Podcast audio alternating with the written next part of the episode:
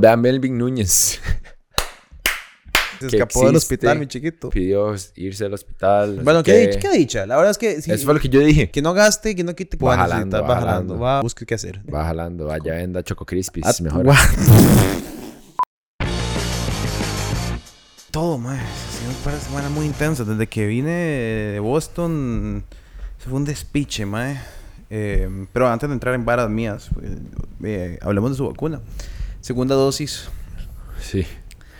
Eh, mae, sí, fui a Curridabat a vacunarme porque tal vez no debería decir eso, pero no, me vale picha, la verdad. Curiosidad es un área muy grande. Fui a Curridabat a vacunarme porque ahí es mi... de ahí donde soy. Que right, he vivido en muchos lugares en Costa Rica, pero al final de cuentas creo que me terminé identificando con Curridabat más. Tal vez porque fue el último lugar donde viví. No sé, vale verga. El punto es que fui a vacunarme mae, a Curry y fue súper tan y llegué, había una fila de onda. Y yo, mae, ¿será que me voy de aquí? Ujú. Pero no, en algún momento ya era porque no habían como empezado. Ah, ok, ok. Y ya cuando empezaron, Y ya cuando empezaron iban fluido. Ay, qué dicha, mae. Sí, sí, sí. O sea, igual tuve que esperar un toque, pero no, no, no estuvo tan grave, digamos. Ajá, ajá, ajá. Estuve ahí, no sé. ¿Y. te dio fiebre o así o lo, que, cansancio? em, lo que me dio fue como cansancio y sentía que estaba como en un sueño, así, como mae, Sí, estoy todo groggy la como- tarde de ese lunes. Como drogado. Sí, Sí, como sí, sí, sí. Súper drogado, nada más, pero... Sí, no sé, no podría decir como que mal, mal, sino como nada más mal radiado. raro. Ajá, ajá. Como ra me sentía raro y cansado. Mae, yo me acuerdo cuando, porque nosotros, bueno, Alejandro, el editor, Lorencita, la jefa y yo fuimos todos a Miami a vacunarnos. Qué fresas ellos, no te digo, mae, en la. Miami. Eh, bueno, la verdad es que no- en ese momento no estaban poniendo vacunas acá, eh, al abierto. En fin, me acuerdo que eh, a mí, cuando me la, el día que me la pusieron la segunda, no sentí como nada, realmente. O sea, como el día. También es que me metí una peda como casi inmediatamente después. Que hay mucha gente que dice que no, que eso no ayuda a, como a la inmunidad, pero tal vez por eso me dio, no sé, quién sabe. No, no, porque me dio, me dio en el lapso del dos, whatever. El punto es, no sentí nada porque estaba tomando guaro prontamente después. pero al día siguiente, madre, me acuerdo de tener una fiebre gacha. Y gacha, sí, me acuerdo, estábamos sentados en un café, eh, breteando, madre, como a las 8 de la mañana. Eh, estábamos editando el primer en el poder, estábamos en el primer drafting y yo sudando, mae.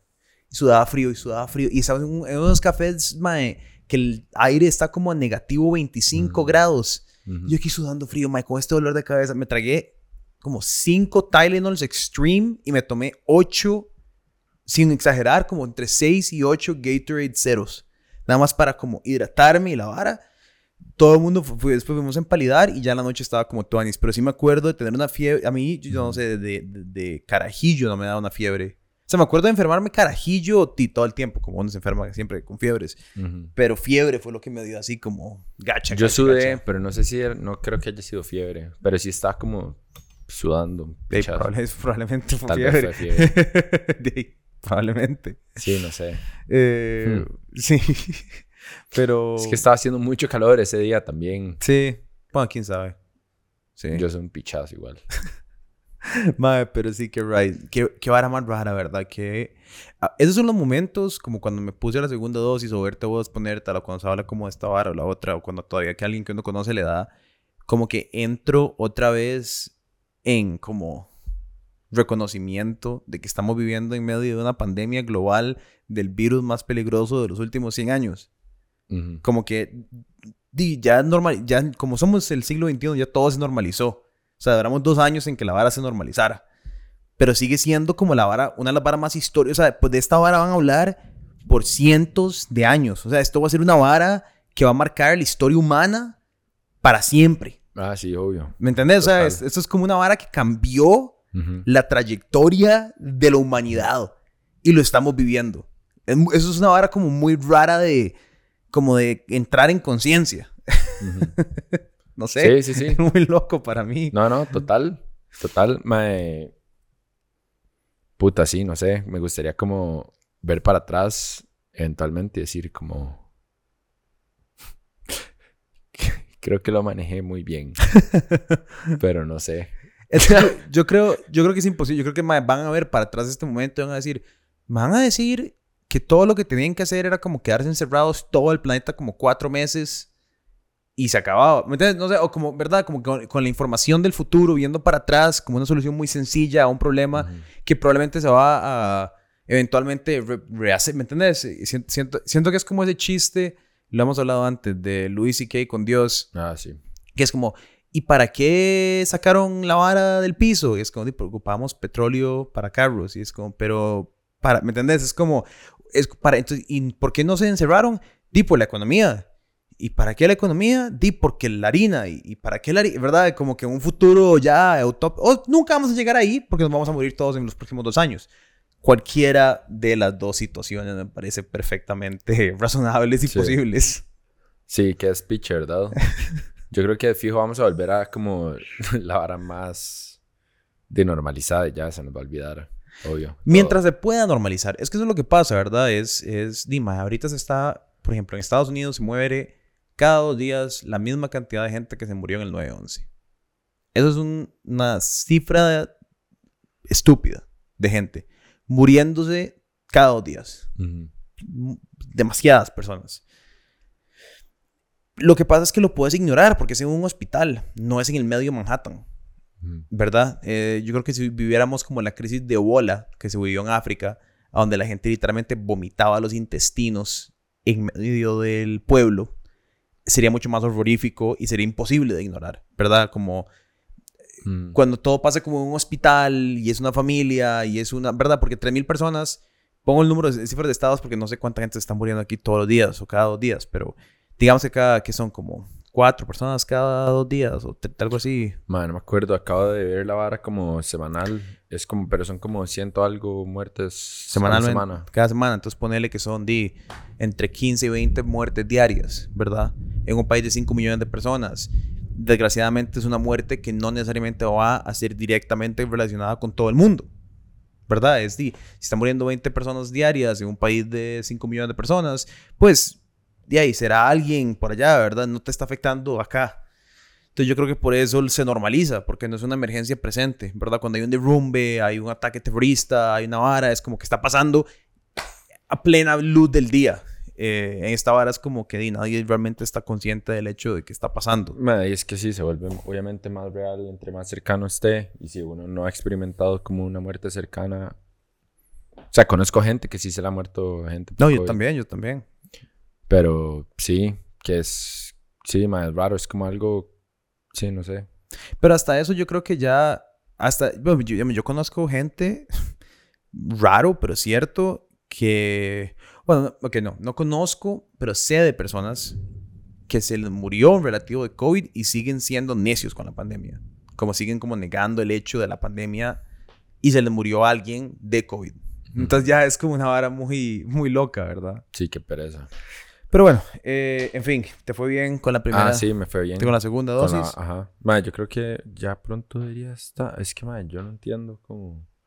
Ya no sé ni qué pensar. ¿Qué cosa? Que debería ya como estar todo más tranquilo. Por favor, ya todo. Cálmese. lo único que me hueva un pichazo es ir- los números que están saliendo de Israel. Eso me tiene muy ahuevado. No lo he visto. Ah, es una cagada.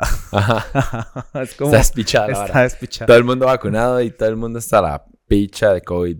Y hospitales reventados. y- Qué mierda. Lo que pasa es que, bueno, digamos, el, el- la única vara, bueno, positiva para mí, no para vos tanto. Pero quién sabe, tal vez sí, tal vez no. Es que eh, los anticuerpos de haber tenido COVID son hasta seis veces más altos que los de la vacuna Mm. y son como cinco veces más duraderos que los de la vacuna.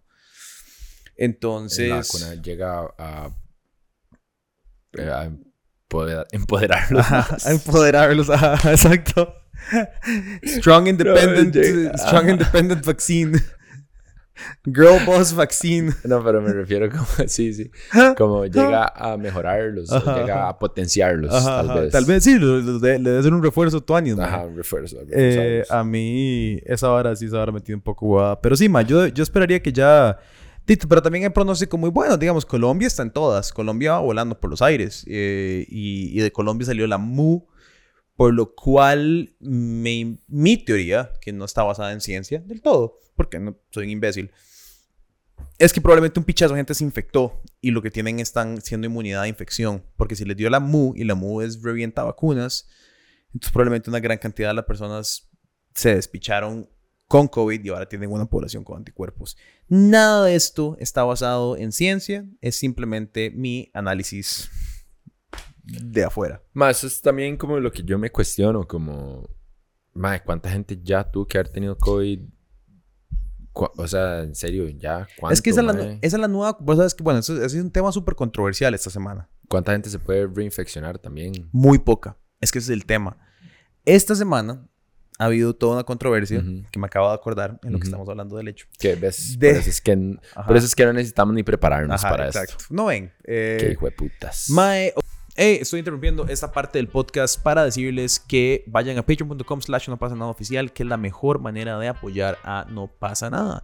En patreon.com slash no pasa nada oficial pueden encontrar clips exclusivos, conversatorios, eh, hay niveles que les damos camisas y merch incluidos, son la, primera forma nos enteran de todas las noticias y todas las maneras que pueden eh, estar conectados con No pasa nada. Si ya lo hacen, demasiadas gracias. Si no lo han hecho antes de final de mes, es un increíble momento para hacerlo porque nos ayuda a subir esos números, nos posiciona mejor en Patreon, nos posiciona mejor en la vida y se aseguran de que No pasa nada pueda seguir existiendo. Entonces, patreon.com slash no pasa nada oficial, como siempre, la mejor manera de apoyarnos. Y si ya lo hacen, recuerden que compartir el podcast es la segunda mejor manera de hacerlo. Muchas gracias. Putas. Mae, ok, la vara es que es una conversación complicada ahorita porque están con la vara de mandar vacunas, ¿verdad? Obligatorias. Eh, entonces trabajas en ciertas industrias o, ¿verdad? Entonces, pero mucha gente está levantando la mano y haciendo la pregunta válida, me parece a mí, de yo ya tuve COVID, me tengo que vacunar.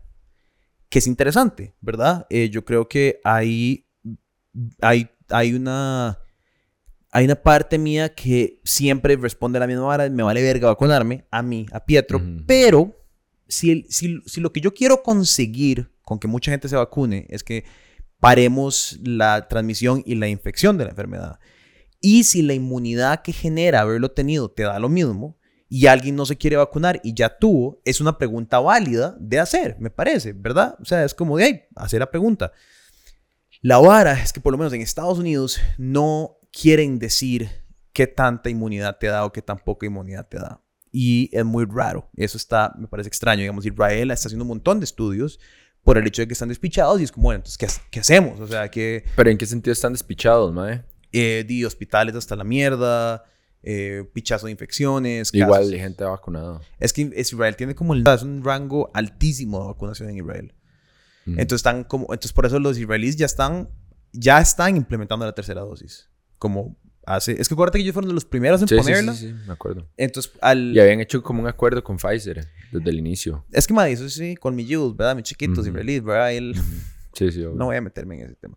Eh, entonces, Sí, sí, sí. ¿verdad? Entonces es una pregunta interesante y se ha vuelto muy controversial porque eh, recientemente Instagram baneó el hashtag inmunidad natural.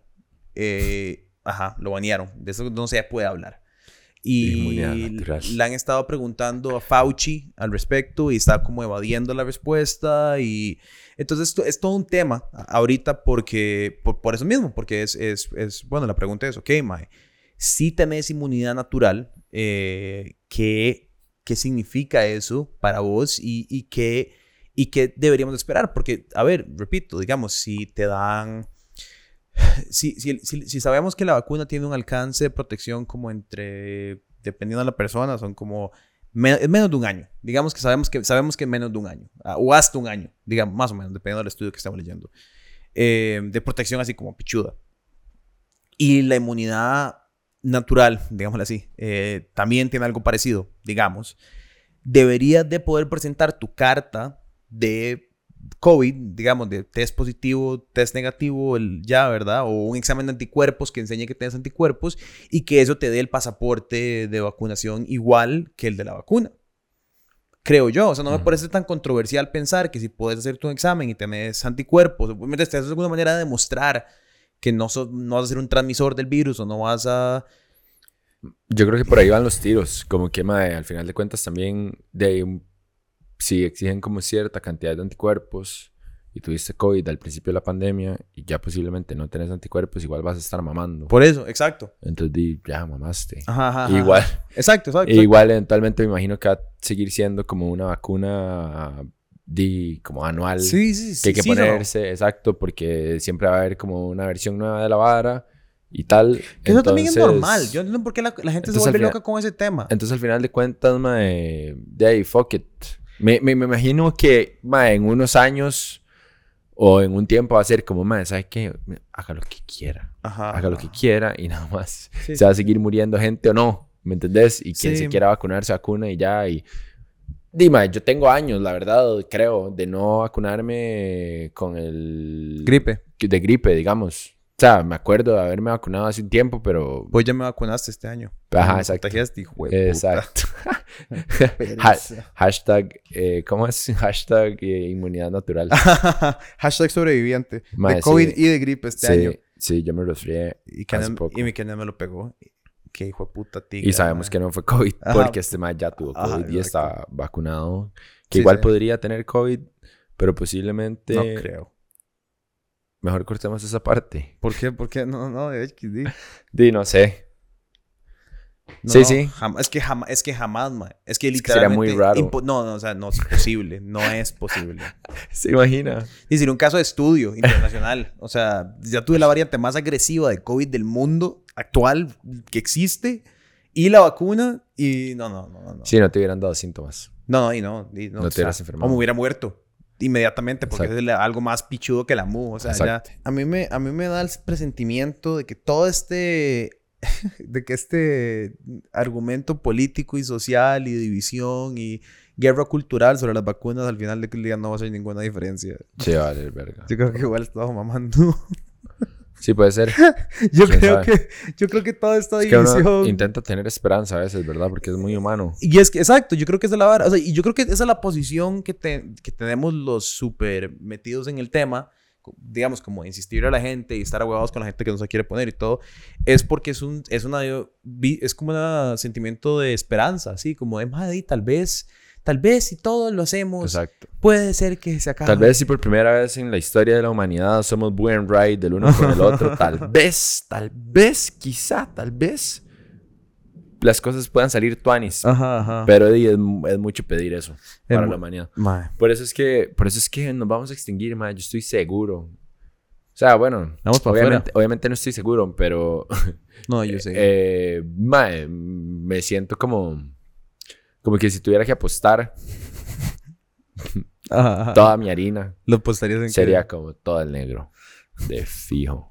Sí. Esta vara, Ay, sí, esta Va vara, de mal en peor. fijo, en algún momento, ya. Ay, sí, qué complicado. Es que, Yo- digamos, vean Melvin Núñez. es que ve, ahí es cuando uno dice, mae, ve, este mae, Y se, hay gente y se que escapó del hospital, mi chiquito. El mae sí, el mae pidió irse al hospital. No bueno, ¿qué, qué. dicha. La verdad es que sí. Eso fue lo que yo dije. ¿Qué dicha? Que no gaste, que no quite camas de personas que tal vez sí las puedan va necesitar. Va va jalando. jalando. Va, vayas a otro lado y busque qué hacer. A mí, de ahí. Va jalando, vaya, venda Choco Crispies, Ah, mejor. ah, ah, Muy bueno, muy bueno, muy bueno, muy bueno, Ajá. muy bueno. Mae, sí, qué horror. Yo no, yo no sé ya qué pensar de, de la vida. Pero, Mae, eh, Mae, sí, es, es, es... Me dejaste sin palabras. Choco Crispies. No seas tan hijo de Igualito él. Puta. Mae, yo por eso ahora me estoy tirando como televisión y shows y series como súper... Como de no pensar. Como varas como... Que, Eso es lo que yo estaba haciendo por los últimos dos años. Mae, estoy, ahora estoy viendo Ted Lasso. ¿Ya has visto esa serie? La- y vi el piloto, mae. Está muy vacilón. Es una Ajá. serie muy... Quiero- Quiero como seguirla viendo porque como que no me enganché. Es más, sígala viendo. Es, es Ajá, una... Sí es, se pone mejor. es un sitcom bien básico. Como... O sea, a ver, eh, eh, tiene, cumple todas las reglas de los sitcoms. Tiene un diálogo muy básico. Tiene... ah, Pero, pero es vacilona. Y es muy heartwarming. Y entonces te tiras un episodio... Te enganchas muy fácil a ver la narrativa de la vara. Lo que me parece loco es que supuestamente esa vara sí sucedió. No, está basado, está basado en un sketch de NBC Sports de hace nueve años. los maes hicieron un Ah, ok. sketch de, Ted- de este mae. Era, o sea, literal, la misma premisa. Un mae gringo, fútbol Ujú. americano, que no sabe nada de fútbol, se va a hacer un equipo en Ujú. Estados Unidos. Ok. Y entonces... A lo- Inglaterra. Ajá, Inglaterra. Y entonces es... Y es un cagón... O sea, el sketch es un cagón de risa y nueve años después o ocho años después salen con... La serie. Ese mae, ese mae, el actor, vivía casi que a la par mía en Brooklyn. Y mae se paseaba con Mm, Olivia. Munn todo el día por... Olivia Wilde, Olivia Wilde. Eh, las dos Olivias me encantan. Munn o Wilde, cualquiera de las dos. Nada más por comentario general, por si querían saber eso. Eh, eh, Olivia Wilde, Olivia Munn, no sé, se paseaban por el campus de Miu, porque el campus de Miu es como un, es un eh, jardín de estatuas de todos los como estudiantes de, de estatuas de architecture y, y statue making porque es una, es una carrera en Mm, entonces hay un montón de varas muy grandes y varas entonces cool. es abierta al público entonces los más iban con sus bebés a como Ahí a janguear. ajá, ajá, ajá, porque se quedan en el centro de Brooklyn entonces como un parque digamos Qué lo que era, siempre siempre veíamos a ese mae a la esposa como jangueando ahí en la como en la Qué la. Sí, el mae siempre se veía como feliz, pero bueno, se divorció. Entonces, de ahí para que vean. Ni, ni, ni vivir una vida fantástica en Brooklyn te puede salvar del divorcio, De la vida. de la vida. La eventualidad. Seguimos siendo humanos. Qué picha. no hay- no hay- para eso no hay solución. Ajá, y, es pesa- y es pesado porque en el show el mae está teniendo problemas matrimoniales y el show lo grabaron como uno o dos años después del divorcio del mae. Ah, yo me imagino que eso tuvo que haber sido como fuerte para él, como pasar Ah, sí. por esa vara en el show y pasar por esa vara como en la vida real. Sí. Yo siempre pienso en eso, como los, los... A ver, yo también creo que... Me cuestiono si también es como una catarsis. Puede ser, total, puede ser. Como que los más terminan ahí de... Ajá, ajá, de, de resolver esos Ajá. temas. Sí, debe ser complicado. Yo, yo he visto muchos actores, directores, escritores hablar sobre cómo, cómo fue escribir a partir de sus experiencias de vida. O sea, digamos, yo, yo sé que yo tengo varias películas en mi jupa, pero también, o sea, a ver, a mí me gusta, me gusta y detesto el dicho eh, escribir lo que conoces. ¿Verdad? Escribir lo que conoces o write what you know es una vara que se dice todo el día. Es como, ay, escriba su contexto, escriba su vida, escriba lo que usted conoce, hable de sus contextos reales, ¿verdad? Y, y, y creo que sí te lleva a crear narrativas como muy fuertes a veces porque, ay, es tu vida Ujú. al mismo tiempo, creo que si le, si le pones demasiada carga personal o estás demasiado cerca del tema, te puedes cegar la habilidad de construir una buena narrativa o un buen diálogo porque estás demasiado cerca para ver. Como apegado para a la vara de que tiene que ser así porque sí sucedió. O una vara así. Ajá, o, o digamos, si estás escribiendo una escena que para vos fue súper fuerte, pero, pero vos no, no estás escribiendo para vos mismo, estás escribiendo, ¿verdad? Y, y entra como este juego. De, de no siempre lo que sirve para vos sirve para el mundo. Ahora, si quieres ser un a- a- artist y escribir para mí lo que yo escribo para mí, ¿verdad? Y whatever, bueno, eso será otro tema. Sí, sí. Y también está que todas las varas son autobiográficas hasta cierto punto. Eso sí, eso sí, es, digamos, para mí es un 100%. O sea, hay, hay muy pocos, o digamos, muy pocos autores que yo conozca que realmente puedan despegarse de sus obras. Sí, es que de fijo también lo, simplemente lo que pasa es que ya una vez cuando se publica lo que sea y se le dan otras interpretaciones, eso también, También. es muy tuanis y entonces ya no ni siquiera termina siendo Ajá, ajá, ajá. que eso es lo que me parece más cool, digamos, de, de sí, como del cine o la lectura o el arte en general, que es como mae, es una conversación al final Total. de cuentas y vos estás hablando con alguien que capaz ya hasta se murió Ajá, y es como ajá, que estás manteniendo como este intercambio como ideas como súper loco, como, ma, estoy interpretando esto, pero también como, está bien chiva como no saber por qué esa persona lo escribió así o, También. o qué pensaba de la vara. O, Yo la única vez que lo he hecho, eh, como explorar un autor, fue con Hemingway, porque yo tuve un amor muy temprano con Hemingway, la manera que escribía y cómo piensa y toda la vara. Como Carlos Alvarado, ma. Ajá, ajá, ajá, no es, yo y Carlitos. Eh, y me cago en todo yo. Y, y me cuadró mucho como, como, como ver ese proceso. Y entonces ver, digamos, cómo pasó de escribir cuentos, the Nick Adams Stories, cuando el era súper, súper joven, y escribía en un periódico, a escribir como El viejo y el mar. Y ver ese desarrollo y después leer sus papeles autobiográficos, ¿verdad? Y es como... Y estás teniendo, empezando a entender, ¿verdad? Este, este mundo de este autor. Eh, creo que creo que es, eh, como decís vos, es una, es una conversación hasta con una persona que está muerta, porque entonces empiezas a, a, ver esos diálogos y te identificas o no te identificas con lo que está diciendo y es, chido. Quiero hacerlo, quiero hacer el mismo ejercicio con un autor que no me cuadre, pero que sepa que es bueno. No sé si tiene sentido, como un, un, un, una persona con la que yo no me identifique del todo, pero que sepa que la literatura que estoy leyendo y el ejercicio intelectual que estoy haciendo es bueno. Porque creo que habría más que aprender tal vez de una posición o una personalidad o una, un tipo de persona que es totalmente contrario a mí, pero que por lo menos es inteligente lo que estoy leyendo, ¿me entiendes? No, no como una barra basada solo para leer un punto contrario. ¿Cómo quema, eh? No sé, es que no sé. Alguna hora ahí. Es que no, no sé, tendría que conocer qué autores no me cuadran. o sea, tendría como que leer sobre tipos de autores o personas, ¿verdad? Tal vez algo como de estudios de género, no sé, weón. Algo así. Algo que no sea mi ride. y todo bien si están en la escuadra, pero no es mi ride. Y entonces podría leer una... Bueno, eh, o sea, todas las cosas que puedo haber dicho en el universo, mae. Usted escoge esa vara. Es que no sé, se me ocurre que es como lo más... Todas las cosas, esa. El buga, el buga, el buga, diciéndolo buga. Eh, el FIFA, el FIFA. Eh, como mierda. es que, eh, sí, O bueno, eh, ¿cómo se llama mi chiquita? Eh, esta, digamos, poesía. Si pudiera, digamos... Ah, mae, poesía súper cool poesía, estoy seguro que se puede interpretar de esa manera. Súper. 90% de la poesía me da ganas de tirarme un puente, pero podría leer un montón de poesía. Pero podría igual leer. Para. Pero podría hasta leer autores que, más bien al revés, autores que a usted le cuadran, que escriben poesía. Sí, también, también, también, también, también. también. Total, sería Una...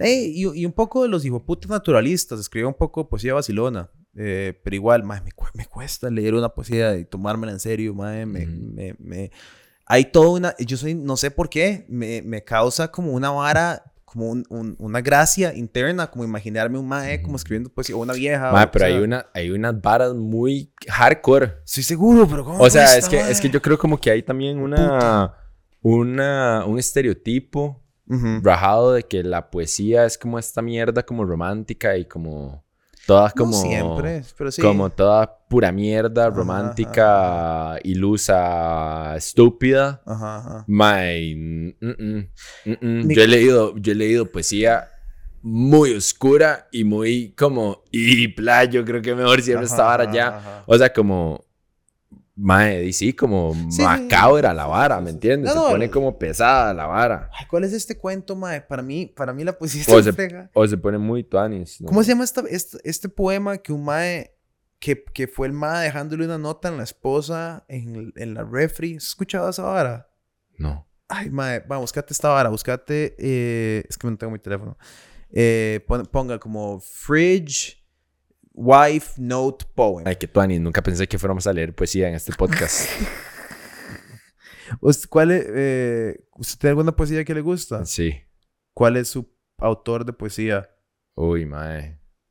Bueno, si tengo que, si me pone a escoger así ya en el spot, tendría que decir a huevo Rubén Darío. Ok, ok, ok. Eh, solo porque Dime, solo porque es demasiado crack. Bueno, solo porque fue demasiado crack y es nicaragüense. Me parece demasiado cool. ¿Cómo se llama la hija que se metió la jupa en el horno? Eh, no, es, no es Alfonsina Storni, ¿verdad? Ella se tiró al mar. Es la Ajá. Eh, no escuchaba la canción, mi chiquito. Sí. Alfonsina y el mar. Silvia Plath. Ajá. Esa, veamos, yo eso sería un ejercicio en lo exactamente lo que estoy diciendo como de que me costaría muchísimo leer Silvio Plath, pero lo haría por el ejercicio intelectual, porque reconozco que es una persona tremendamente inteligente. Y he leído bastante Silvio Plath por la U y la vara. Pero como meterme en el ride de leerme todo lo de Silvio Plath, como todo lo que jamás escribió. Es una de las autoras que estoy seguro me costaría. Sí. Pero, ¿verdad? Madre, también hay varas clásicas que son súper cool. Ujú. Y como el poema del mío Cid. Sí. Como varas épicas. Ah, bueno, sí, sí, sí. Pero es que, bueno, eh, bueno, ok, sí, sí, sí. Pero yo no... eh, sí, sí, Pero sí, es un sí, poema. Sí, es un poema. Es, un, es técnicamente un poema. Se Es llama, Es eh, el, el poema, poema de ajá. digamos. Sí, sí, y pero- es un poema. Pero muy largo. Ajá. Muy extenso. Sí. De cientos de páginas. Sí. Eh, ok, esto es lo que quería decir. Lo voy a leer primero en inglés y después voy a hacer la traducción al español por si acaso. Eh, I have eaten the plums that were in the icebox and which you were probably saving for breakfast. Forgive me, they were delicious, so sweet and so cold. Lo voy en español. He comido las ciruelas que estaban en la nevera y cual probablemente estabas ahorrando para el desayuno o guardando. Perdóname, estaban deliciosas, tan dulces y tan frías. Ok, esa vara eh, esa vara es de. Eh, ah, este mae. Williams Carlos Williams. Ay, odio esa película. La detesto. La odio. wow, qué reacción esa más visceral. Mae, odio esa película, me cago en esa película, mae. Casi que los odio a ustedes si les gusta esa película. Mae, mentira, obviamente que no. Pero, mae, me parece una estupidez de película. Me encanta, mae, en general como el cine de Jim Jarmusch. Pero, mae, qué película más basura, mae. Qué película más mierda. O sea, wow, mae. O sea, todos mis respetos a ese mae. El mae es muy buen eh, artista y todo, pero mae, qué putas esa. Casi me salgo. Casi me salgo del cine Ah, y Patterson, cuesta. Patterson, Patterson, Patterson, ajá, Patterson. que se trata de ese mae. Ajá, ajá, ajá. Pero Bueno, es como la versión se- moderna. Ajá, mae, se trata ajá, como. ajá, ajá. Se trata como de que el mae lea a ese mae. Y entonces hace poesía de mierda igual. Y es como. Como que. Mae, entiendo el absurdo en la vara, pero es que ve, esa, esa vara a mí me toca los huevos porque, mae, es como, mae, ok, como que todo bien si usted quiere hacer lo que sea que usted quiera hacer y Ajá, su libertad de expresión ajá. y no tiene ni que ser bueno ni nada, pero, mae, puta, no sé, después usted ve poemas como Alfonsina Storni o Rubén Darío o quien Sí, sea sí, y sí, es como, y mae, tiene métrica perfecta y rima perfecta y eso está vara súper compleja y además tiene un mensaje súper fuerte. Ajá, ajá, O lee el poema del Miocid, o lee a, mae, no sé, ajá, a demasiadas otras personas y llega este mon- llega este pedazo de, de Estúpido. caballo Estúpido. hacer esta vara. yo no sé, mae, si es estúpido o no. Mi interpretación es como que es como como ah, ok. Pero ni siquiera Williams Carlos Entiendo. Williams, el personaje de Jim Jarmusch que lee a Williams Carlos Sí, es Williams. que ese mae me dan ganas como de asesinarlo. Eh, mae, sí. Y Williams Carlos Williams, entonces lo, lo, lo, lo vacilón de ese poema específico que acabo de leer es que encasilla perfectamente la ridiculez a las que llegan algunas veces los ejercicios literarios, porque esa vara llegó a los museos, se publicó en periódicos y todo, y años después el hermano, la esposa, no sé quién putas dijo que probablemente eso fue una nota que el ma dejó en la refri. O sea, literal, no era un Ajá, poema, era- era el mae solo diciendo como, hey, dejé, me comí esta vara que yo estaba guardando para el desayuno. Ajá, y entonces la gente pensó que era así como el poema y lo estaban interpretando, ¿verdad? Entonces, ese es mi problema con la poesía y el cine de artista y, más ciertos artistas modernos. Huevón, que, a ver, ma, yo fui a una U de arte en Nueva York, yo te, yo te entiendo, te leo y, y- y te empatizo con el arte, el arte, el, el arte avanza, de avanzada, ¿verdad? Pero Llega un punto en que rayan la estupidez. hay donde, donde se destaca en la estupidez y me da mucha cólera la gente que jue- juega de genia Ajá, ajá, ajá, ajá. Haciendo estupideces. y, y entonces como que son más, es como, "Ah, no, yo te, yo te lo leí, te, te, te leí a los autores, solo que me parecen una basura. No, no, no es que no los entiendo, es que me parecen una basura y vos de paso también. Ajá, ajá, ajá. Mae, digamos, y no se trata de no querer como hacer cosas diferentes, porque, mae, también hay un, hay un, hubo como un movimiento, mae, de, de antipoesía. Ajá. Hay un mae que se llamaba Nicanor Parra, mae, y, digamos, mae, yo me acuerdo de leer varas de este mae cagarme de la risa. Ahori- acabo de buscar, mae, no sé si es el mejor ejemplo, pero ok, no sé. Aquí- Ajá, ajá. Nada, solo un ejemplo. Rompecabezas se llama. No doy a nadie el derecho, adoro un trozo de trapo, traslado tumbas del lugar. Traslado tumbas del lugar, no doy a nadie el, el derecho. Yo soy un tipo ridículo a los rayos del sol, azote de las fuentes de soda, yo me muero de rabia, yo no tengo remedio, mis propios pelos me acusan, en un altar de ocasión, las máquinas no perdonan. Me río detrás de una silla, mi cara se llena de moscas, yo soy quien se expresa mal, expresa en vistas de qué. Yo tartamudeo con el pie toco una especie de feto. ¿Para qué son estos estómagos? ¿Quién hizo esta mezcolanza? Lo mejor es hacer el indio. Yo digo una cosa por otra. O sea, madre, no Sí, sé, sí, hay sí, una, sí, o sea, como que hay cosas, hay muchas cosas. Sí, sí. Yo creo que a mí lo- el anticuerpo que me genera, el- el- me genera la poesía es, es como tantas cosas en la vida que no me lo genera tal vez la poesía en sí, me lo genera la gente que le apasiona la poesía. Ajá. O sea, ¿me entendés? Como yo, es más, eh, posiblemente yo odio o, creo o me entiendo o, o- odioso de la poesía, no por siquiera haber leído mucha poesía y Ujú. detestado. He leído mucha poesía y no puedo decir que ninguna en particular me ha encantado. Pero creo que es más por el tipo de persona que le gusta la poesía. Ah. ¿Verdad? Es como, es como Rick and Morty. And Morty. No, es Morty. Me salió pero del alma. Es Morty. Rick and Morty. Rick and Morty. Eh, me encanta el show. Me parece un show muy chiva. Me encantó cuando salió. Hoy por hoy, si alguien me dice que le gusta el show, es como... "Ah, No sé si vamos a ser amigos. No estoy seguro. Es que puede ser o muy positivo, como, ah, madre, te gusta un show que a mí me gusta. O puede ser muy negativo, ah, sos un mamador rarísimo y no vamos del todo a ser amigos porque pensás que un show de televisión de cartoons te hace intelectual. Entonces, ¿verdad? Es como esa, esa contraposición de, es como, o el arte moderno. Me acuerdo, Uy. digamos que yo detestaba el arte moderno hasta que yo lo llegué a entender a mis pasos, pero era porque mi idea del arte moderno era, di, no sé, un poco gente pensando que sabía del arte moderno. De la misma manera, y quiero dejar esto claro, me molesta la gente que habla mierda del arte moderno o de la poesía o del cine experimental o lo que sea y se burla de la vara sin saber de qué putas están hablando. Porque es toda tendencia, ¿verdad? O sea, es el mae que entra al museo y dice, yo pude haber hecho eso. Es como, mae, anda a cagar un millón de veces. No tenés la más mínima idea de qué estás hablando. Y válido. Mucha gente habla sin saber de qué está hablando. Yo hablé de las vacunas y no sé de qué estoy hablando. Pero, pero, pero a mí personalmente me causa mucha rabia ver esa actitud del, ay, son un montón de pintadas que un chiquito pudo haber hecho. Es como, mae, no. Sí, ma, tenés razón. Todo el mundo aquí es estúpido excepto vos.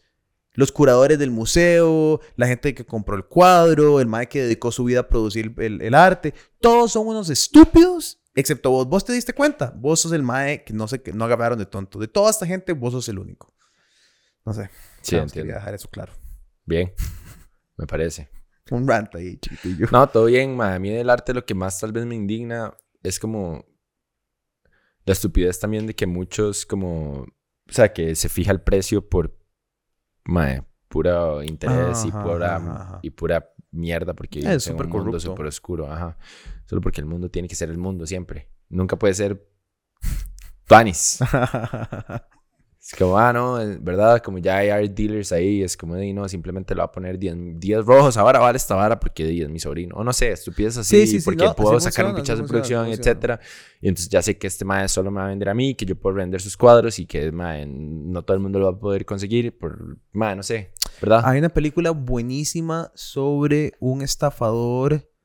Está en Netflix de que sea réplicas de en específico de artistas como Rothko, que es Mm. particularmente fácil y difícil de replicar, porque una réplica de Rothko, a ver, son color blocks, pero Rothko tiene un look y un feel y un uso de capa de pintura muy específico. Entonces sí tienes que ser un muy buen eh, copy artist para, para poder copiarlo exacto. Pero lo vacilón es que el man empezó a hacer Rothkos que nadie nunca había visto. Y, lo, y entonces hasta el propio hijo de Rothko dijo que esas, algunas pinturas eran esas que el papá las había hecho y confirmó de, de dedo que eran cuando eran invenciones de este mae puerto, un ¿Qué? puertorriqueño. Mae muy loca, está muy, un chino. Un chino breteando con un puertorriqueño con una huila, una casa de acciones en Estados Unidos. Y vendieron millones y millones y millones de dólares en réplicas. Vieras qué buen documental, mae. Qué- Muy loco, Qué mae. bueno, mae. Un- Una, eh, y es una locura. Hueputa. El mae, necesito hacer algo. Qué buena idea. Mae, sí. Mae, sí. ¿Ibas a leer algo? Mae, yo iba a leer algo, pero no sé si usted lo quiere escuchar, la verdad. Es que el otro día Ah. leí esta vara, mae, y dije, puta, qué buena mierda. ¿Y qué es un poema? Sí, es un poema. Ok, dile al poema. Mae, qué bien. Qué bien, mae. Vamos a Ahora esto es como, esto es como super pesadilla. Mae, el otro día, digamos, cosas que he aprendido de Pietro en este podcast. Mae, odio caminar en la montaña. Y el otro día, y yo, mae, Spanish, weón. Y el otro día fue como, mae, jale, es un hike súper rápido. Súper rápido, cuatro horas. ¿Qué Al mae lo picó una mierda rarísima que no sabe qué es. el- le dio reacción alérgica. Todavía tiene, weón. Mae, hasta ahora, ¿Qué?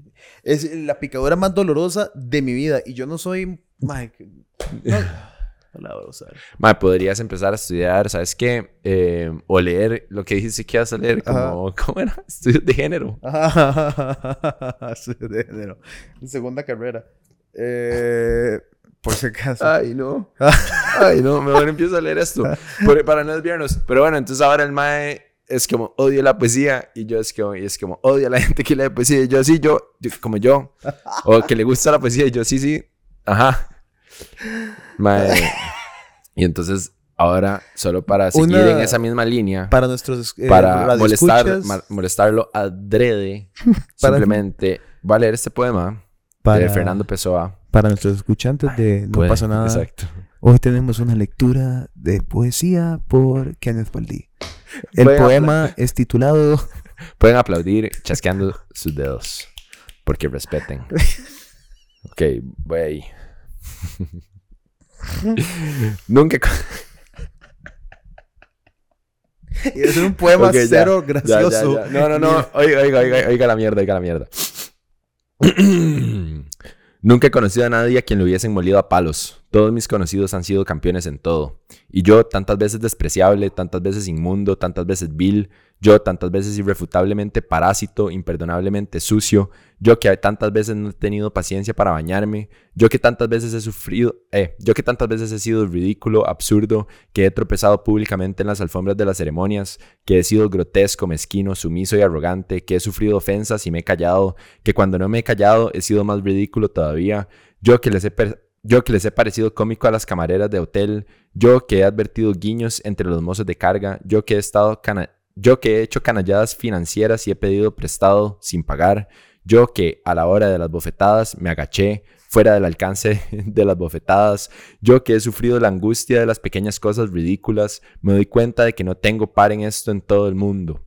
Toda la gente que conozco y que habla conmigo nunca hizo nada ridículo, nunca sufrió una afrenta, nunca fue sino príncipe, todos ellos príncipes en la vida. Ojalá pudiese oír la voz humana de alguien que confesara no un pecado, sino una infamia, que contara no una violencia, sino una cobardía. No son todos el ideal, si los oigo y me hablan. ¿Quién hay en este ancho mundo que me confiese que ha sido vil alguna vez? Oh príncipes hermanos míos, leches, estoy harto, de- estoy harto de semidioses. ¿Dónde hay gente en el mundo? ¿Seré yo el único ser vil y equivocado de la tierra? Podrán no haberles amado a las mujeres. Pueden haber sido traicionados, pero ridículos nunca. Y yo, que he sido ridículo sin que me hayan traicionado, ¿cómo voy a hablar con esos superiores míos sin titubear? Yo, que he sido vil, literalmente vil, vil en el sentido mezquino e infame de la vileza. Digo, puta. Está vacilón. No sé, no sé cómo interpretarlo. Lo estoy pensando como... como- de tantas maneras. Si él mismo está siendo sarcástico en su propia recon- reconexión de como su, ¿verdad? Ajá, ajá. Bueno, a todo esto... De todo un poco, yo creo. A todo esto me acabo de acordar de que... Pero eso es Tuanis. Sí, sí, sí, sí, sí, sí, sí. Como el mensaje de como, ah, madre, nadie nunca dice como comí mierda. Eso es como Instagram, Ajá, como ajá, todo el mundo. ajá. Empiezan a postear fotos de ustedes llorando y con diarrea Ay, no, un día o algo así. ¿no? Pero no, tampoco. Con diarrea, con diarrea. Porque he visto esos posts Con también. Ah, también. He visto esos posts como... Como el tren de tengo espinillas y toda esa Ah, vara también. sí, entonces alguien como llorando y ponen una foto así, todos hechos piches, como estoy compartiendo esto hoy porque nunca ven este lado de mí y yo también lloro. Y es como, ay, mae, sí, yo sé que lloras. Yo me puedo imaginar que has llorado. Tengo la capacidad No de te quiero ver. Tengo- no, No te quiero ir, no, te quiero ver. No, gracias. Qué Ay, playada. sos persona. Bueno, madre, todo esto se va a cagar de risa porque tengo una, una confesión que hacer porque no quiero entrar en un papel como de que soy totalmente antipoesía porque Ajá. supongo que se puede llamar, Ajá. no, sí es, el único tweet que tengo como pegado permanentemente en mi Twitter es algo que escribí yo, que es como un mini poema. Ah, muy bien. Ah, wow. Eso no me suena para nada narcisista. Digamos, para nada. No, no, es que es, es un, es un pensamiento que... No, es que lo hice y lo hice por lo mismo. Lo hice por, por, por, Porque lo, lo pensé, lo escribí, lo guardé y me, no hay nada que me haga sentir más vulnerable ni como... Sí, sí, como vulnerable que, que, que exponer ese pensamiento que tuve. Entonces es como un ejercicio en mí mismo, como de esta es la vara que más considero ridícula. de o sea, como escribí esto que cuando lo escribí pensé que era ridículo y me siento ridículo y lo voy a poner porque siento que es una ridiculez y entonces es como, véanme, soy un ridículo a mí mismo. ¿Me entendés? Como, Ajá, ajá. no, y, y- no, y obviamente, el persona que lo lea probablemente va a decir como, este madre seguro se sintió sus sentimientos y escribió esta vara, pero me vale picha. Mi presentación de la vara, en mi Ujú. razonamiento era como, aquí hay una vara súper real mía y, y lo voy a poner, si quiere, me presento que se le enseño mi, mi, mi único jamás publicado, publicado en Twitter, no te digo, madre, la tasa de publicación más... eh, más especial del mundo. Eh, la única hora que jamás he escrito como realmente pu- publicado al mundo. Eh, ah, puta, no, es que me cagué en todo yo. Eh, ok, suave. Santo, que es que no voy a dejar el clavo. ¿Qué Es que- ¿Por es que- qué? Es que guardé, guardé mi Twitter. Eh, lo, lo, lo, lo puse privado y no lo he quitado de privado. ¿Por qué, mae? No, no ¿Por qué, debería. mae? ¿Por qué? Sí. ¿Qué pasó? Eh, nada, solo ¿Por qué? tuiteé algo y, y- ¿Qué tuiteaste, mae? No puedo decir que tuiteé. ¿Qué? Eh, no puedo decir que tuiteé. Pero tuiteé un sentimiento honesto que tuve como Mm. ¿En relación a individuo quién, en relación a una persona y Mm. un, eh, ¿cómo podríamos decirle? Un mediocre, resentido, eh, pura mierda eh, de algún lugar del mundo, porque es una persona que no usa foto de perfil ni tiene nombre. ¿Cómo se llama? decidió usar ese, ese pensamiento personal que tuve como individuo singular en el universo que vela por sí mismo y nadie vela por él, eh, para hacer daño a personas que yo quiero. Y entonces esa persona, eh, entonces lo quité y lo eliminé y probablemente estará en el mundo y alguien podrá encontrarlo. Eh, pero sí, aparentemente, esa hora, esa hora sí me pudre los huevos más, se sabe, como ¿Qué? me vale verga, y eso lo hemos hablado muchas veces, me vale verga la, la cantidad de insultos o improperios o cagarse en mí, en mí, mi descendencia, en mis familiares, en mis amigos, en, en vos, en Lauren, en todo el mundo. Pero pone la cara. Yo pongo la cara. Usted pone la cara. Nosotros ponemos la hacha. Todo lo que yo digo no lo escondo. Yo digo lo que yo digo y soy yo diciendo lo que yo pienso. No hay nada que me parezca más pura mierda en el mundo que tirar mierda y no poner la cara. Es, es, es como... Ah, ¿Y eso pasó? Sí, eso, fue lo que pasó. Ma, bueno, eso fue la hora que escribí. Más menos, ve la lectura de poesía que nos tenemos montada hoy. O sea, perdimos el 98% de la gente que escucha Todo este podcast. Ya se fue y dijo, qué pereza con estos bañazos Ajá. pseudointelectuales. Sí. o creer que esto sea el podcast de Ajá, hoy. exacto. Qué tuanis. Ma, a mí todo lo que Pietro odia me encanta. Sí, en ese ride de como, ¿qué más? Por ¿Qué favor, más? hagamos cosas que Mae, sean lindas para eh, mí. como, mae, odio caminar en la montaña, lo detesto. Mae, ¿quieres ir a la montaña? Super tuanis. Ok, so- Cuatro horas caminando, comiendo Ahorita mierda. contamos ese cuento. Ok, eso fue lo que escribí. Eh, lo escribí hace un par de meses. Y es lo que tengo pineado en mi Twitter. Si quieren ir a seguirme, eh, por favor, no lo hagan. Eh, bueno, ahorita no pueden, de hecho. La muerte es el final, la muerte es el comienzo. Celebremos la vida, suframos la perdida. Llora si querés, pero no te estanques. Otro refrán, otro consejo. La muerte es lo que es, la tuya no se acaba.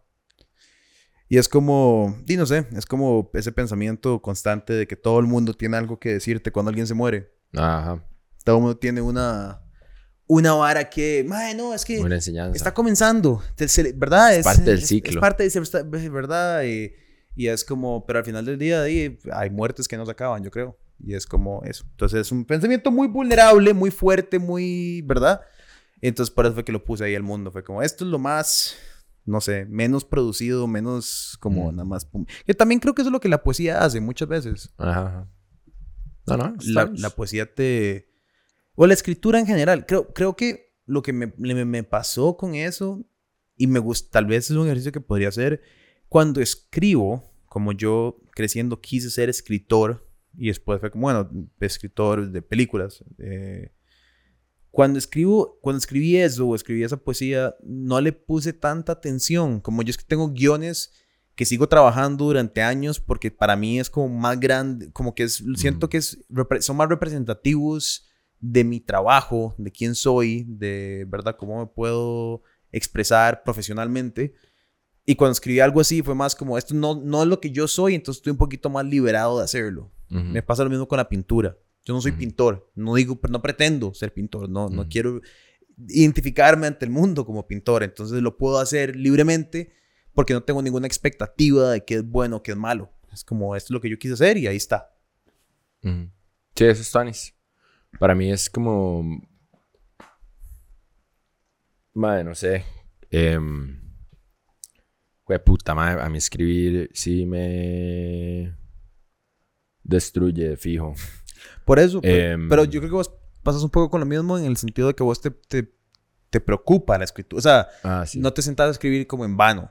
Escribís como ah, con, con, bastante intención, ah, con, mucha profundidad lo que escribís. Ah, sí, sí. Es tremendamente personal, honesto y como de ahí.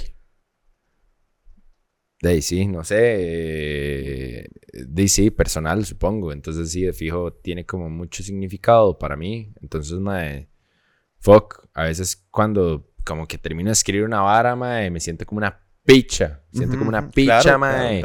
Así, mae, me, acuerdo que... me acuerdo que una vez terminé de escribir, ya ahora me río porque, mae, que todo ni ser humano y ser así imbécil.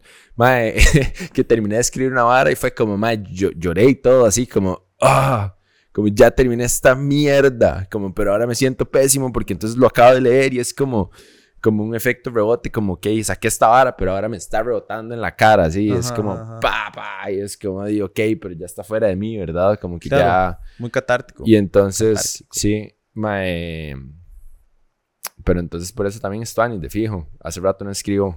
Sí, sí, sí, sí. sí. Es un, es un...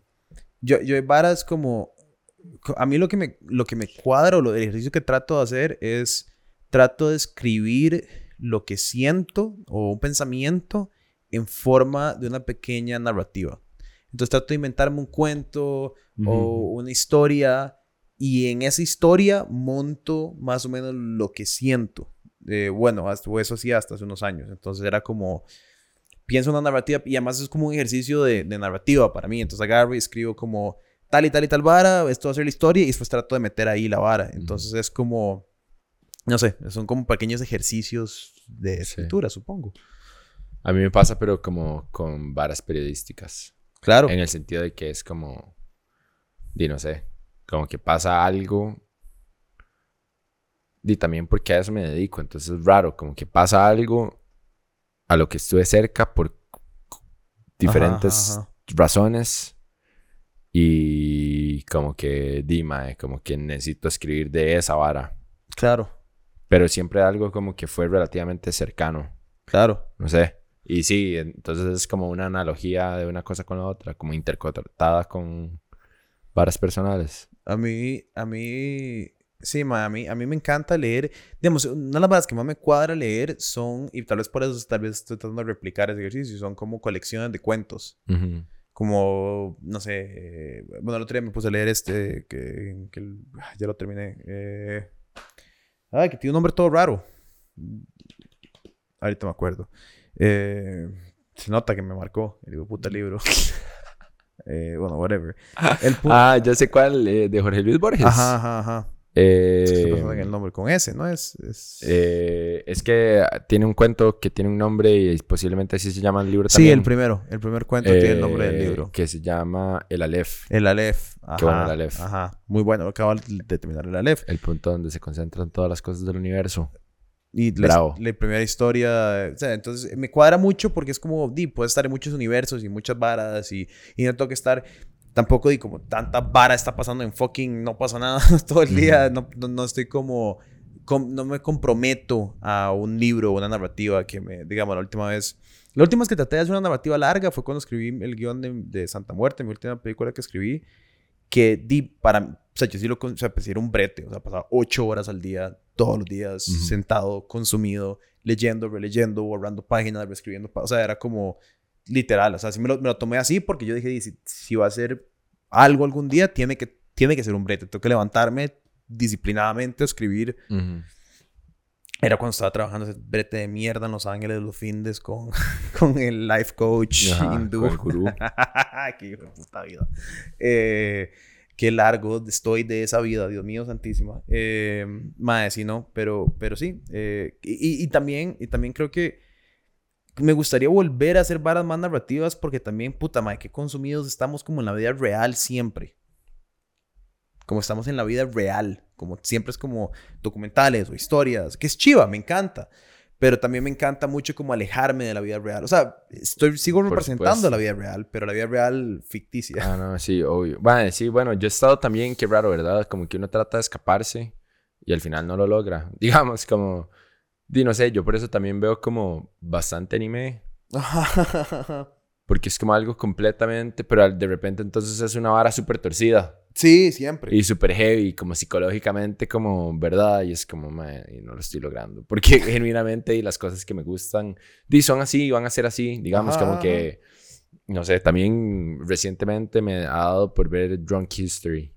Qué bueno Drunk History, qué buena serie, qué bien lograda, man. Sí, entonces di, me cago en risa, pero muchas veces también son varas, di, di, si son cosas que sucedieron y varas heavy, man, y di, varas super mal right también. Sí. Entonces, di, es como esa es una buena intersección vacilona de cómo hacer un programa así diferente. es el tipo de horas que me gustaría que me soltaran un poco de presupuesto para hacer. Ma, eso es una... Eh, ma, la persona que tuvo esa idea es un genio. A mí me encanta ese de Comedy Central. Ese es muy bueno y This Is Not Happening. Eh, que son ah. comediantes contando historias de varas que les han pasado en la vida, mae. Ajá. Ese es Ah, no, mentira, eso no lo he visto. Es que hay uno que empiezan a contar, no sé cómo se llamará, que empiezan a contar varas súper mae, como súper raras, no sé ni cómo describirlo. Ajá, que nada más empiezan a hablar. Mano, no sé, como, mae, no sé, como que empiezan a dar argumentos como que parecen súper reales, pero después, mae, simplemente se convierte en una vara súper. Ajá, ajá. Mae, vi una como de las vacunas y los madres se vuelan así, son unos hijos de putas. Mae, qué bueno hacer un podcast, un, hacer un episodio de qué pasa, no pasa nada, a donde solamente como que nos vamos de ride, pero como a un nivel como... Cuestionable. O no, como satírico, ¿me entiendes? como, como jugar de intelectual, pero, pero entonces irse de ride como de nada más empezar a decir cosas que realmente no tienen ningún sentido, pero suenan súper inteligentes. Como clásico más de universidad, que en primer año nada más levanta la mano y el más es como toda la realidad, realmente lo que nos representa en el diarismo intelectual es una concesión eh, de lo que el libro... Y además, como, ay, porfa, cállese, porfa, cállese, yo, porfa, cállese. A mí me... Sí, yo odiaba eso, pero más en los profesores. Ah, sí, es que hay profes que se van de... Porque se sienten... Dima, ya, se sienten Dios. Madre, mira qué risa. Una vez un profesor, como una hora hablando de la verdad. Del ah. concepto de verdad. Y por qué la verdad no existe. Y en el ride. Alguien encontró el ah, ride. Ah, se subió en el ride. En el ride.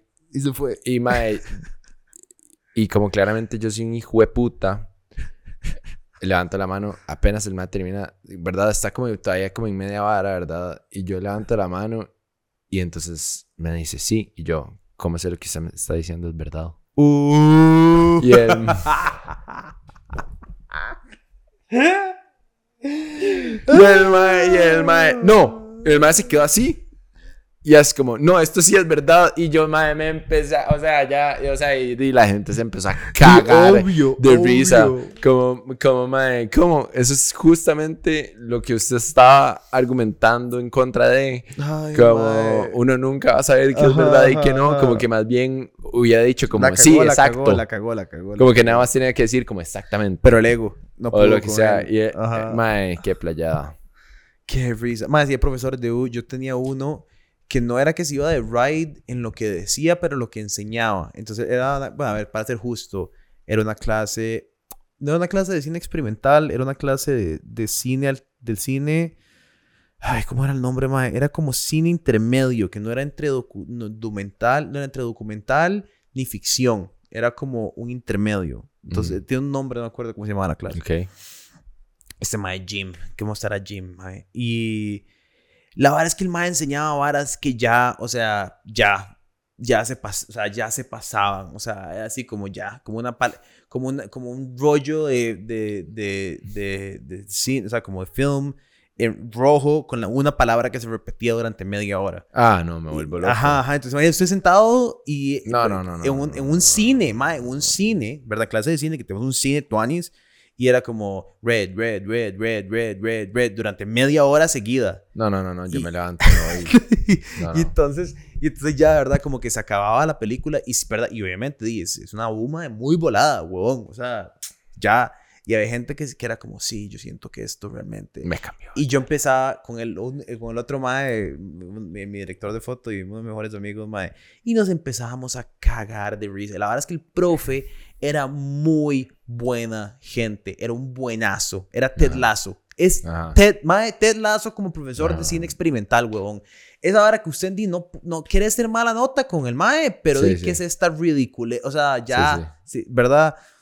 Y, mae, pero vos sabes que al final del día, tantos años después, agradezco haber visto todo ese tipo de varas, porque si no, no hay forma humana de que yo jamás las hubiera visto. O sea. ¿verdad? Como una vara tan... Haber estado expuesto a la vara. Por más fucking banal que sea, es como, bueno, la vi. La vi y algo me hizo en algún lugar de mi, no sé, tal- tendré, Tal vez.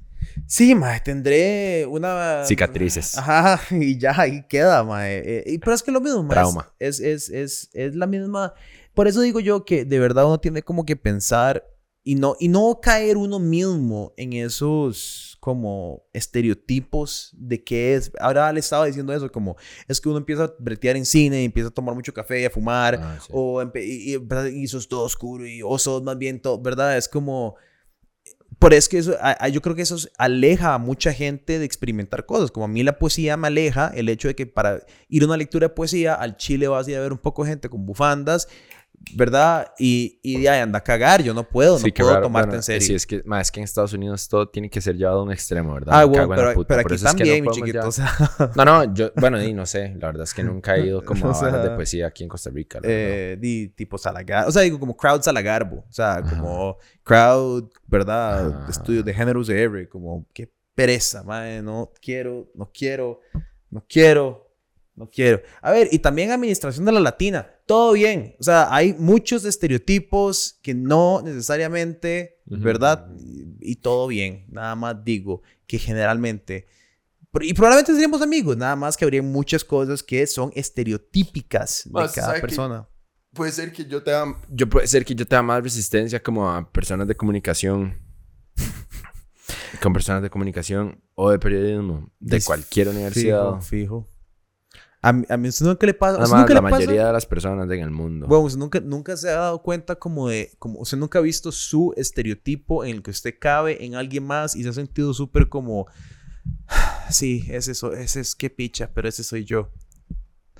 Como que ha visto un, como un Mm. personaje en una película o como, a mí me pasa. ah, sí, di fijo. Y vos como, ah, sí, yo sí soy, qué pereza, Sí, yo- obvio, qué pereza, obvio, qué obvio. pereza. Ese sí, me, me Sí, sí, sí, caracterizaste súper bien. Sí, sí, sí, obvio. El otro día te tengo que enseñar. Hay un- estoy en TikTok y hay un mae como haciendo reviews como de películas. eh, y está muy bien hecho, está muy bien, pero o sea, es como un, es como un mae claramente fue film school. Ujú. Y ahorita lo que el mae se dedica a hacer como TikToks de películas. Entonces el mae es como una vara Stanley Kubrick. Pero el mae se toma tan en serio a sí mismo, tan, tan en serio. Pero di, la verdad es que el mae tiene un tacho y tiene anteojos parecidos a los míos. Y la vara, ella es como, sí, sí, qué pereza. Sí, yo sé, así, así debo de ser recibido yo por un montón de gente. Qué pereza. Sí, contanos de la película El otra mae- vez. el mae es como, in 1927. Stanley Kubrick. Y yo, ah, sí, qué, es, ajá, ahí está el estereotipo. Qué bien, qué dicha, qué picha, mae. Ah, sí, pero es que, pero también eso es como, esa es la vara, tomarse muy en serio. Ajá. A mí todos los autores, todos los artistas, toda la gente que me cuadra, es la gente, digamos, por eso me gusta tanto Picasso. Porque Picasso, por más famoso, por más lo que sea, y por más general, y yo sé que es un mae muy mainstream y lo que sea, pero una de las varas que más me gusta leer de Picasso era lo mucho que él sabía quién era él y qué rol estaba jugando en la sociedad y cuál era su parámetro de poder. O sea, como que el maestro, él te entendía muy bien quién era él para su sociedad en ese momento y, y era como hasta autoburlón o auto reflejaba mucho en sí mismo quién era él. A mí cuando tenés un artista, digamos, Dalí, me cae un poco mal, aparte que era fascista, em, porque el rato se tomaba muy en serio a sí mismo, como que hacía muchos stunts, como... Era como un showman, el man. Como el Kanye West de su época, como te tomas demasiado en serio a veces a vos mismo, como no bájale 10, ¿verdad? Sí, son muy gatos, son muy pichudos en lo que haces de fijo, pero no te tomes tan en serio el ride de quién sos, como tener un poquito de autorridiculización de tu, de tu ser y tu forma de expresarte, no sé. Sí, sí, sí, sí, entiendo, entiendo, entiendo. Que es humildad, tal vez, al final de cuentas.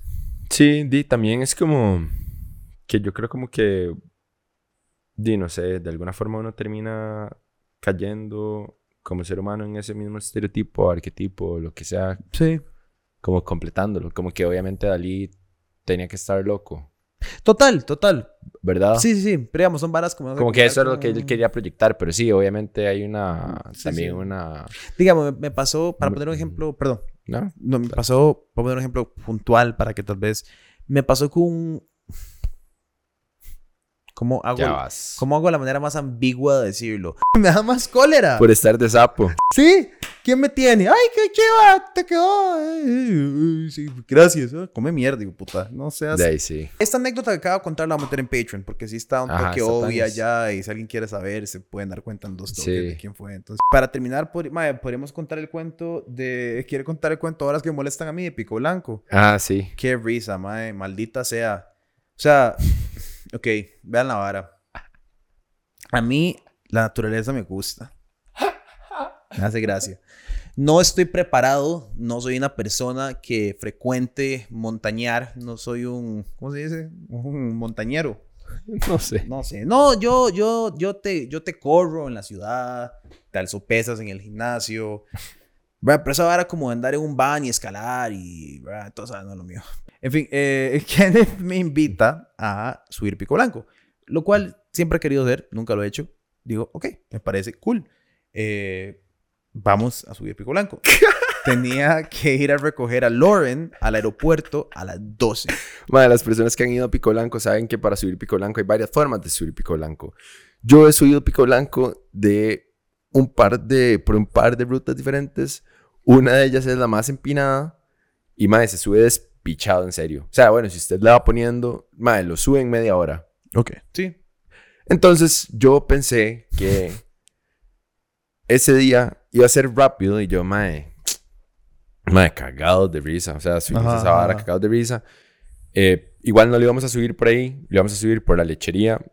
Y fue como, madre, son dos horas. O sea, toda la vara son dos horas. ¿Una hora para subir?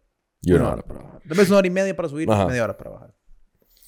La verdad es que ya empezamos, ¿verdad? Y, y, y llego y, y los putas amigos de Kenneth tienen camelbacks y fucking cachos de trail y la vara. Y yo di, sí, vamos para la experiencia de Bear Grylls acá, todo bien. Yo ando con mis tenis de correr normales y es como, bueno, pero todo bien, vamos a subir la montaña. A todo esto, yo ando igual. Sí, o sea, yo andaba igual. Pues yo ya había subido antes, había que esperar, por lo menos. Yo siempre me mando esas barras como una bestia también. Sí, sí. Porque nunca me he tomado el tiempo de comprarme los implementos necesarios. Que definitivamente nunca en mi vida, o sea, nunca me he caído tantas veces. Nunca me he caído tantas veces en mi... Es que además ha estado lloviendo como una estupidez en Escazú. Está súper embarbialado todo. todo está embarbialado. Mis tenis, o sea o sea, nunca, nunca me he caído tan. Todavía tengo que tener my fucking barro debajo, como de la rodilla. Como nada más de las veces que me fui de culo repetidas. O sea, entre culos debo que tener barro todavía.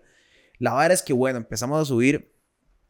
Y como la, la primera vez debió haber sido una advertencia como de que iba a venir. Porque estamos subiendo, no sé qué. Y como a los no sé, como a la media hora, pasamos un punto y como a los 10 minutos, como más, vamos por mal lugar, hay que devolverse. Y yo, hmm, ok, está bien, todo bien. Y yo como, ah, es que esto más saben. Sí, sí, pero es que a veces no se confunde, pero todo bien, todo bien, perfecto, perfecto. Todo bien, todo bien. porque se bifurcan sí, todos los caminos, hay, un pichazo de caminos. Ajá. Y empezamos a subir otra vez. Y entonces empezamos a subir, y subir, y subir, y subir. Nos perdemos un par de veces más en la subida, hay que devolverse un par de veces, pero pasa. Y subimos, y subimos, y subimos, y subimos, y subimos. Y mae, llevamos dos horas de subir. Dos horas de subir. Y en un cierto punto empiezo a cuestionarme yo mi propia sanidad. Ay. Porque además empezamos a las 8, ya son las 10. Y empezamos a bajar, eso fue lo preocupante. Ah. Que subimos tanto que ya íbamos de bajada y es como, madre, no hemos llegado. Ajá, y entonces ¿Qué pasó? habíamos dos más, un amigo Kenneth y yo, que tenemos Garmin con conexión satelital. Y entonces tu amigo fue el que dijo, eh, eh, Maes, mi reloj dice que ya estamos en el punto más, Más alto, alto. de la montaña. No hay un punto, o sea, Ajá. no es que Pico Blanco está allá, es que estamos oficialmente en el punto más alto que existe en esta montaña. Y fue cuando empezamos a cuestionarnos a dónde estábamos. Mm, ¿Será? qué raro, qué raro. Y entonces todo el mundo empezamos a bajar porque decimos, tal vez eh, hay, en Pico Blanco hay dos puntos, Pico Alto y Pico Blanco. Sí, hay varias, es que hay varios cerros Ajá, ajá. a la par. Pico Alto es el más alto. No hay un punto más alto en todos los cerros. Entonces empezamos a bajar, pero yo noto que me parece que estamos bajando en dirección completamente opuesta a donde venimos. O sea, si el cerro es así, íbamos para acá con el carro estando acá. O sea, íbamos, quién sabe para dónde. O sea, no Sí. sé, no sé ni siquiera a dónde Y vamos baja a eso. salir a, di no sé, algún lugar. di no sé, a Santana, así como a las eólicas.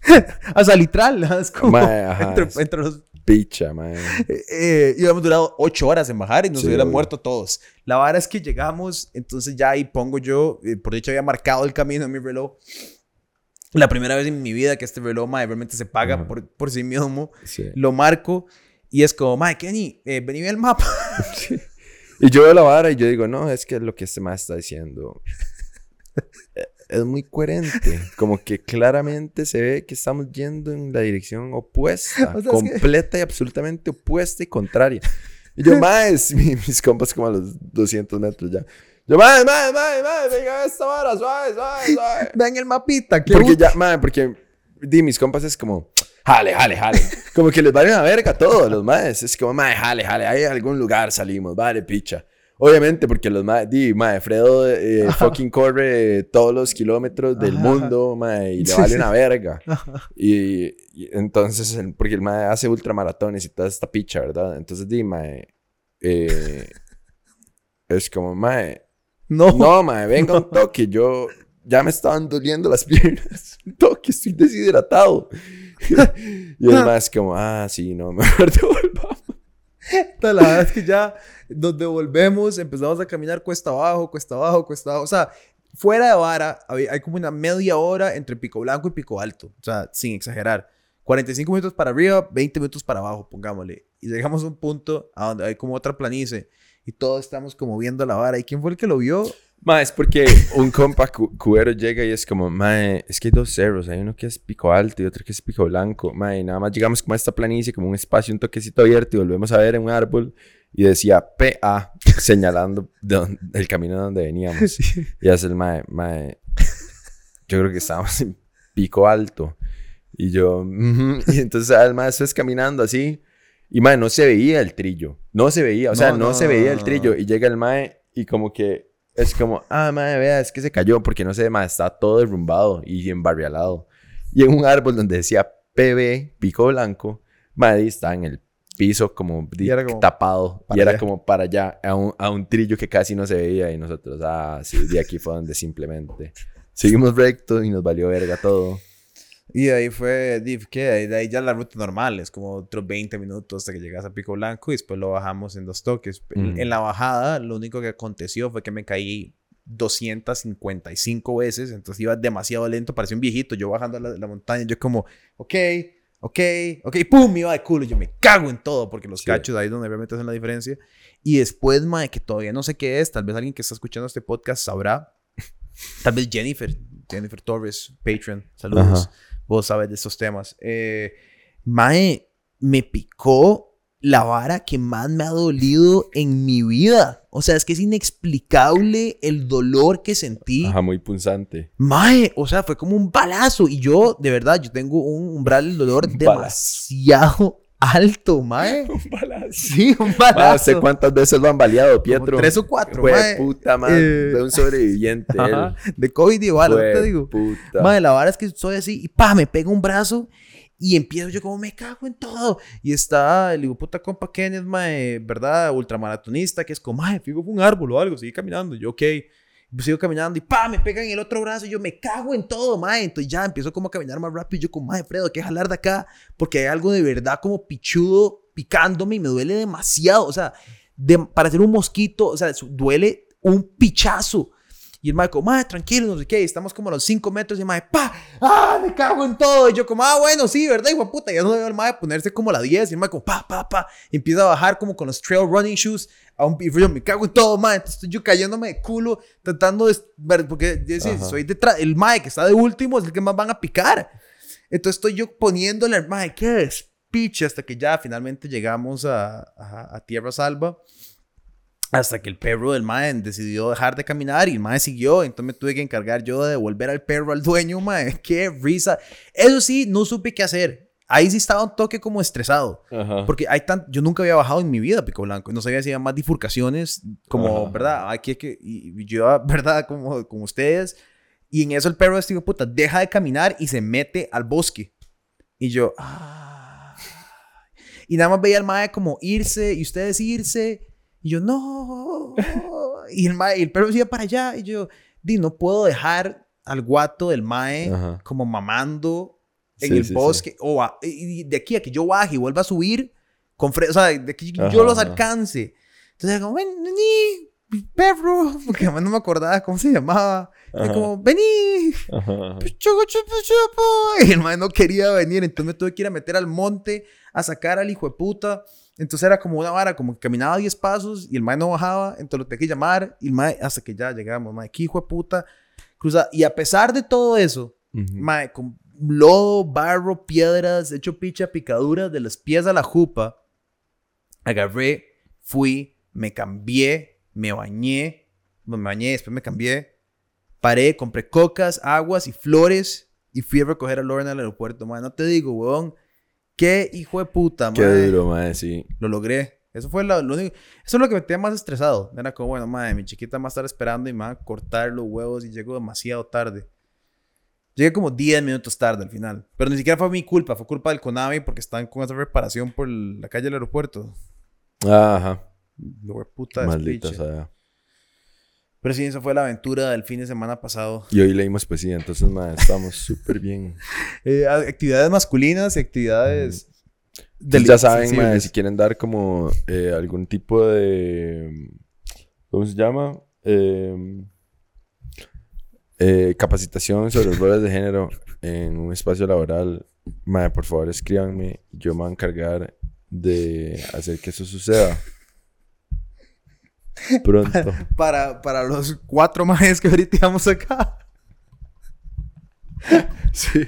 Qué problema. Ojalá eso cambie pronto. Pues eso es parte de la idea. Bueno, podemos mencionar eso si están interesados, interesadas. Ojalá, ojalá interesadas en bretear en este circo eh, y hacer lo que hacemos nosotros. Por favor, contáctenos a info arroba no pasa nada.com. Eh, maes, de apliquen si quieren. No voy a decir que no voy a leer sus CVs, Pero sí, pero, pero eso es lo que va a pasar. pero somos demasiado. Más. eh, gente relativamente preparada en algo.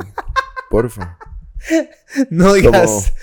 Alguien que haya estudiado algo, comunicación o periodismo o algo. Sí, digamos, no te puedo Producción audiovisual. Sí, no quiero hacer mal right. políticas, algo. pero no estamos en áreas de, de educar a nadie. Ujú. Perdón, yo me encantaría. Sale peor. sale, esto es, no en terrible. el circo donde estamos. Esto Sí, que- no, no.